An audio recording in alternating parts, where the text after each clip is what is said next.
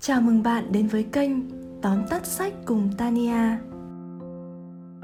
Bạn thân mến, người Do Thái nổi tiếng là dân tộc ít người nhưng lại thông minh nhất thế giới.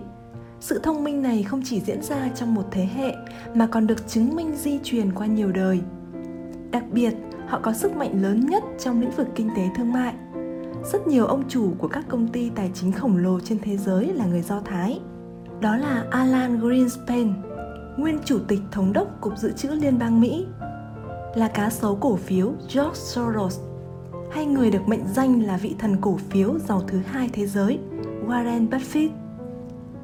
Dân tộc Do Thái kỳ lạ ấy đã khiến cho cả thế giới phải ngưỡng mộ và dày công nghiên cứu, khám phá ra bí mật của họ.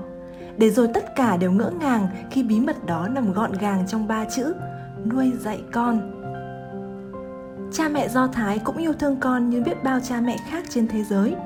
Tuy nhiên, cách thể hiện tình yêu của họ lại có đôi chút khác biệt. Nghệ thuật nuôi dạy con của người Do Thái có thể được tóm tắt trong ba nguyên tắc chính. Nguyên tắc thứ nhất, có làm mới có hưởng. Nguyên tắc thứ hai, trì hoãn thỏa mãn và khéo léo từ chối thỏa mãn. Nguyên tắc thứ ba, lùi một bước và biết buông tay chúng ta sẽ cùng khám phá nguyên tắc thứ nhất, có làm mới có hưởng. Rất nhiều phụ huynh trên thế giới luôn cố gắng mang đến cho con điều kiện sống tốt nhất bằng cách biến con trở thành một tiểu hoàng đế trong nhà. Cha mẹ, ông bà bỗng chốc trở thành nô lệ của con.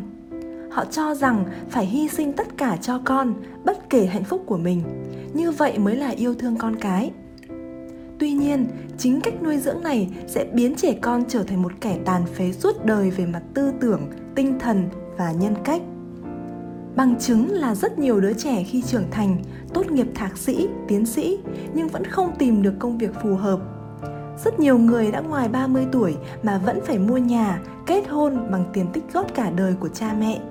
Rồi cha mẹ lại đổ lỗi chuyện con cái khó bám rễ trong xã hội là do môi trường cạnh tranh khốc liệt ở Trung Quốc có câu không ai giàu ba họ là bởi chính tư tưởng này.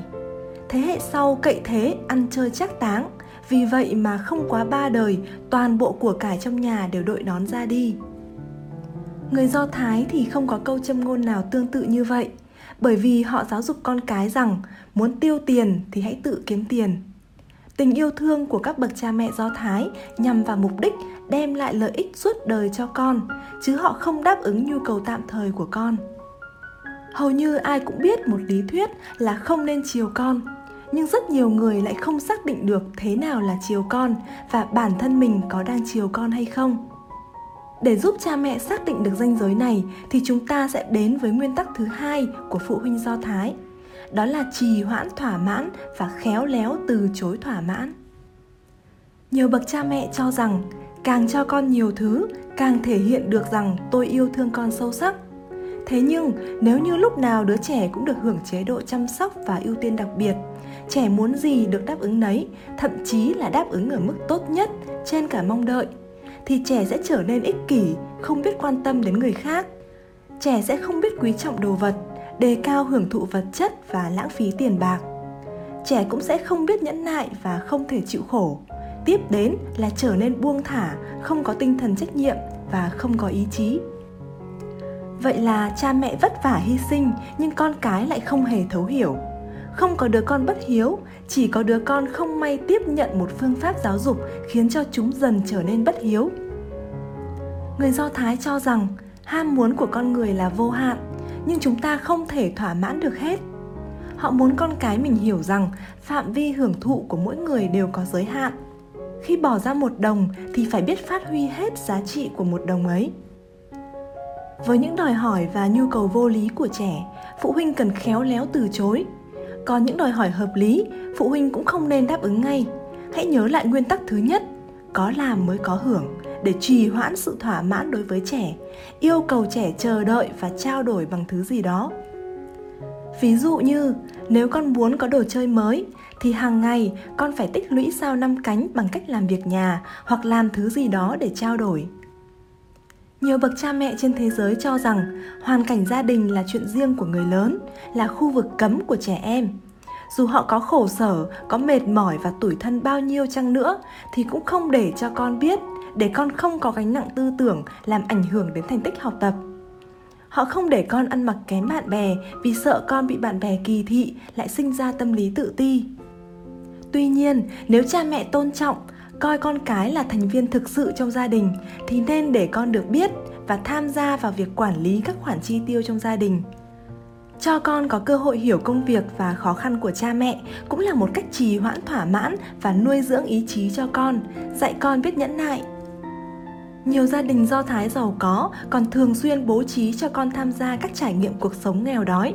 Chẳng hạn như đưa con đến khu vực nghèo đói nhất châu phi để con mở rộng tầm nhìn ra thế giới, để trẻ không rơi vào cạm bẫy ngọt ngào của sự thỏa mãn.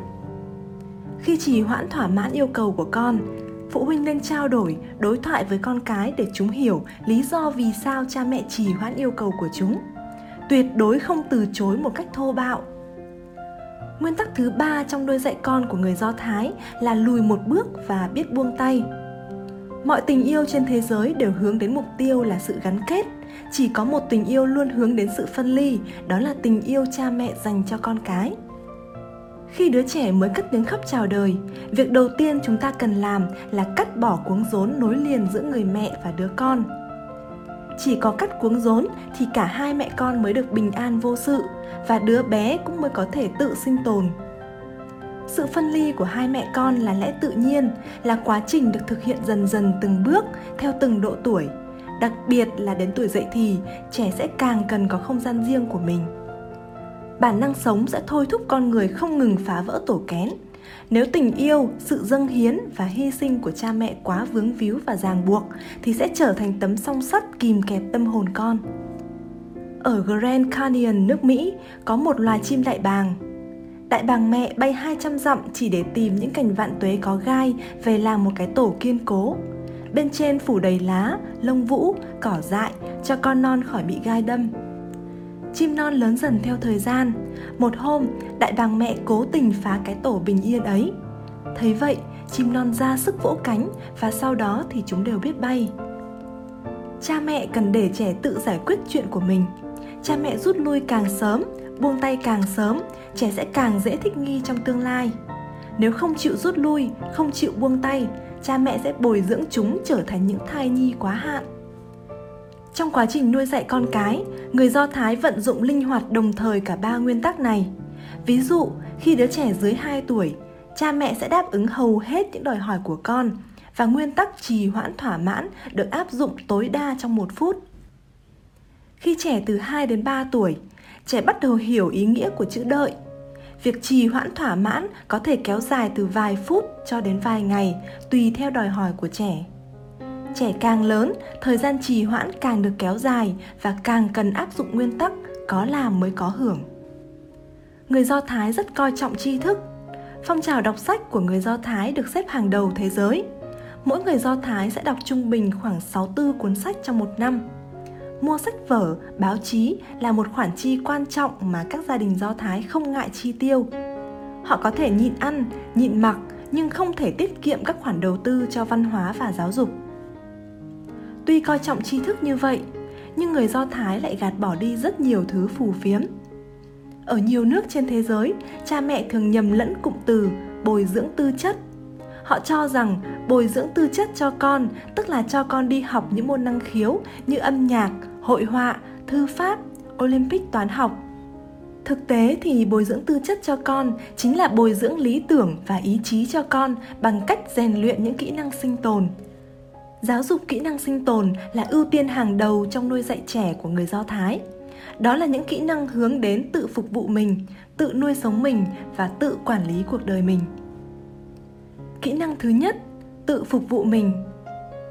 Người do thái nói rằng, nếu một người đến cơm cũng không tự nấu được cho mình thì không thể có tư cách nghiên cứu học vấn. Những đứa trẻ do thái đều biết làm việc nhà.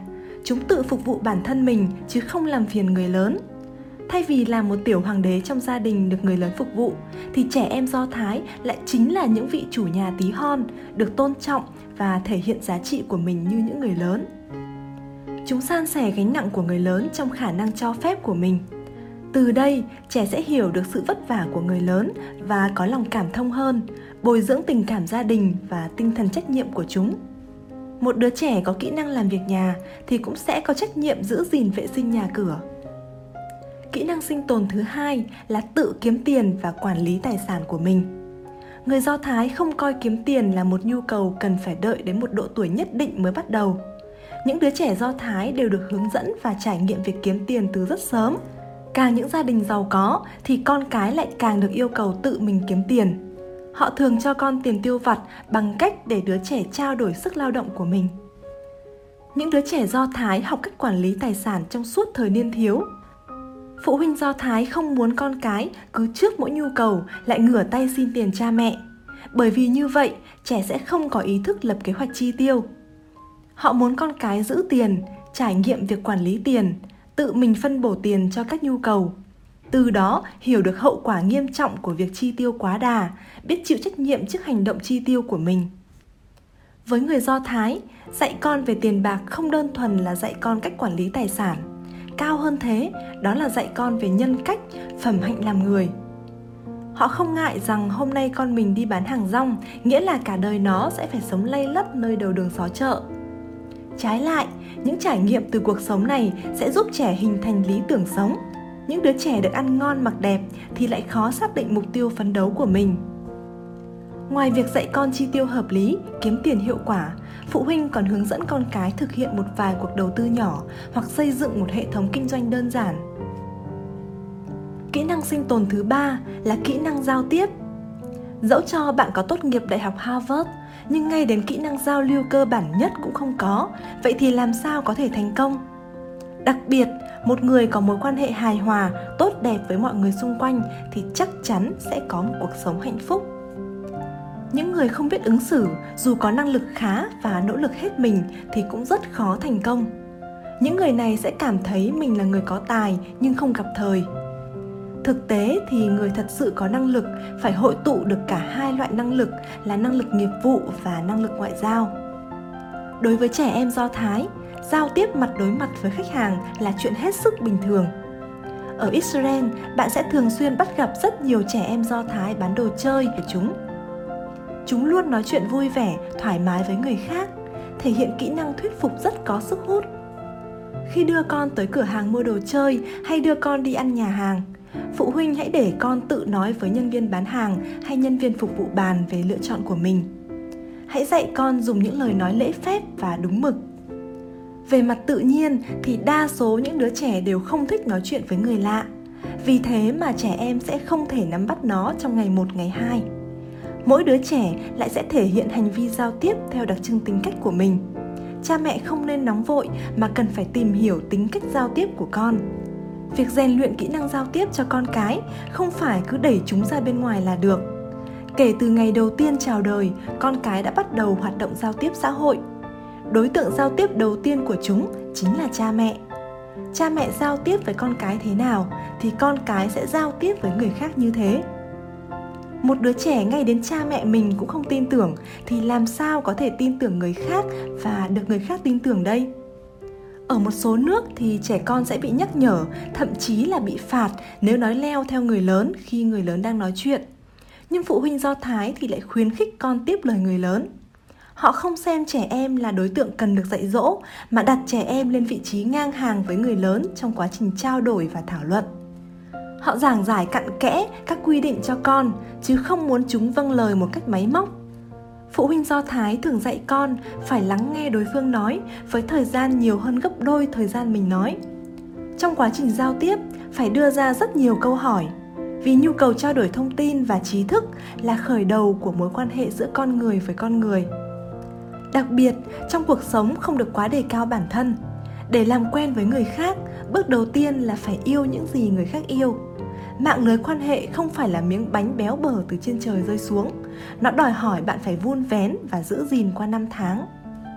Kỹ năng giao tiếp còn bao hàm cả kỹ năng sử dụng ngoại ngữ. Israel là đất nước có tỷ lệ người dân biết nói ngoại ngữ phổ biến hàng đầu thế giới. Họ thường biết từ 3 đến 4 ngoại ngữ. Đó cũng là lý do tại sao người Do Thái lại thành công trong thương mại quốc tế đến như vậy việc thông thạo nhiều ngoại ngữ cũng giúp cho họ tiếp cận với tri thức phong phú hơn. Kỹ năng sinh tồn thứ tư là quản lý thông tin. Họ rèn luyện con cái nghe nhiều, quan sát nhiều, hỏi nhiều, tạo thành thói quen thu thập và sắp xếp các loại thông tin. Khi đi du lịch, họ thường tìm hiểu và lưu lại thật nhiều thông tin để hiểu về nơi mình đã đến. Các bậc cha mẹ do thái thường cho con mình toàn quyền xử lý kỳ nghỉ phép hàng năm chúng sẽ chịu trách nhiệm lập kế hoạch đi nghỉ cho cả nhà.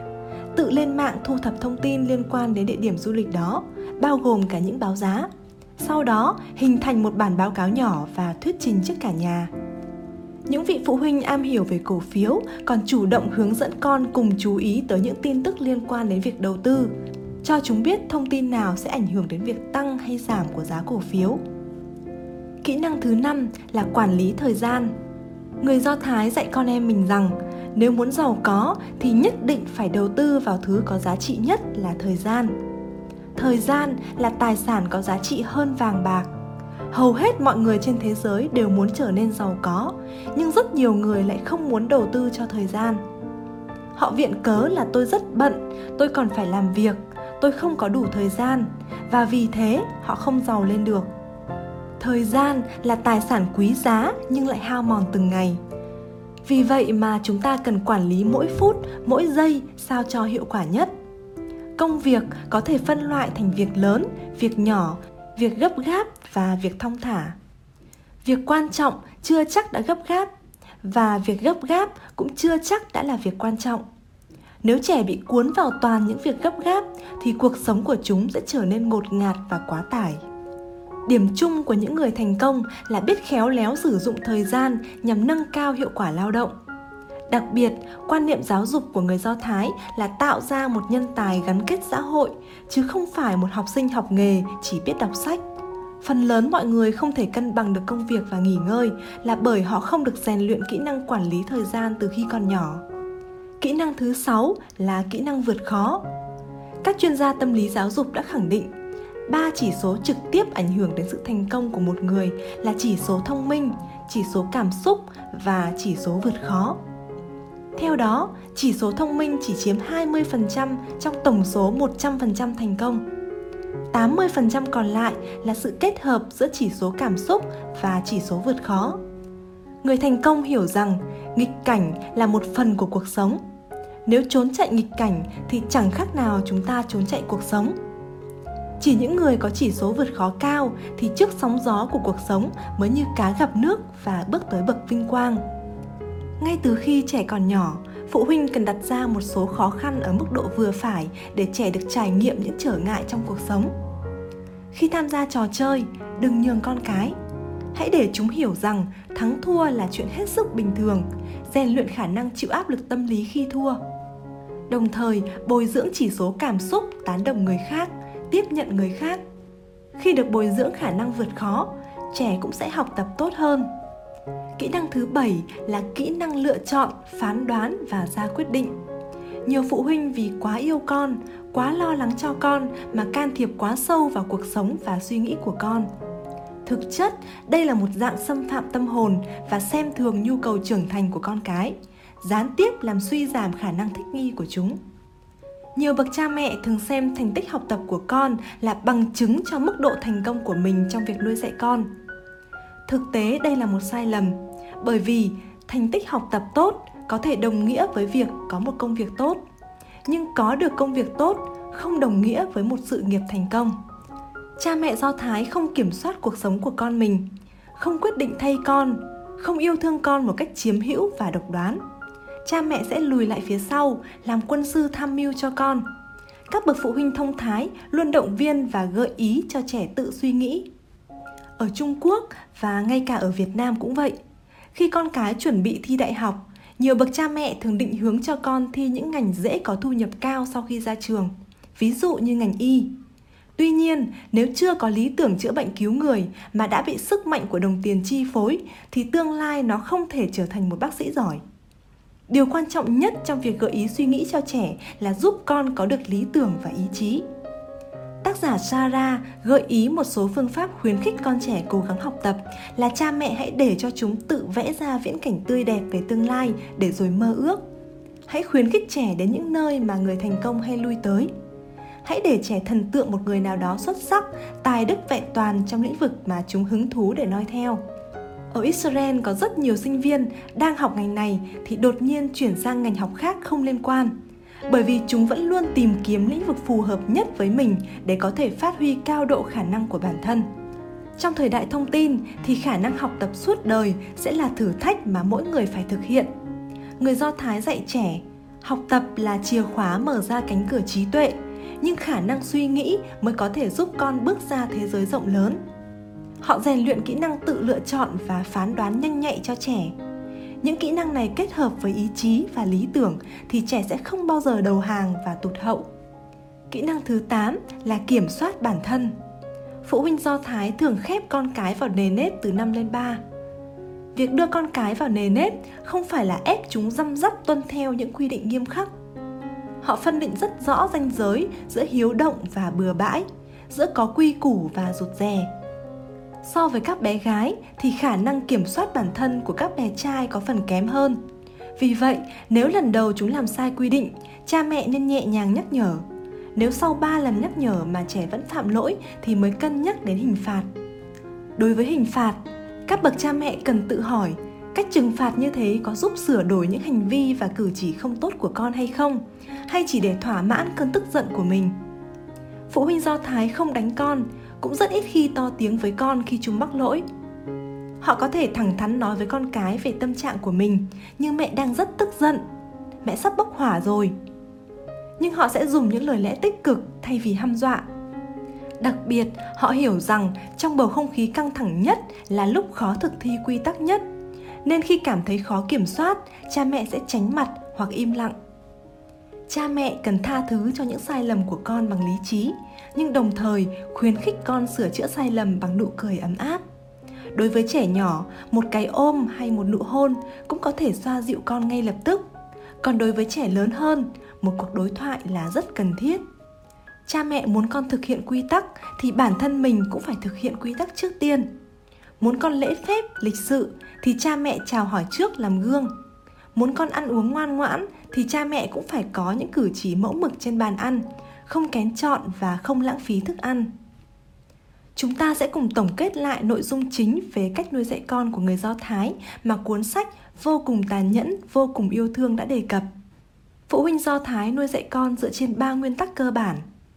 Có làm, có hưởng, trì hoãn thỏa mãn và khéo léo từ chối thỏa mãn, lùi lại và biết buông tay.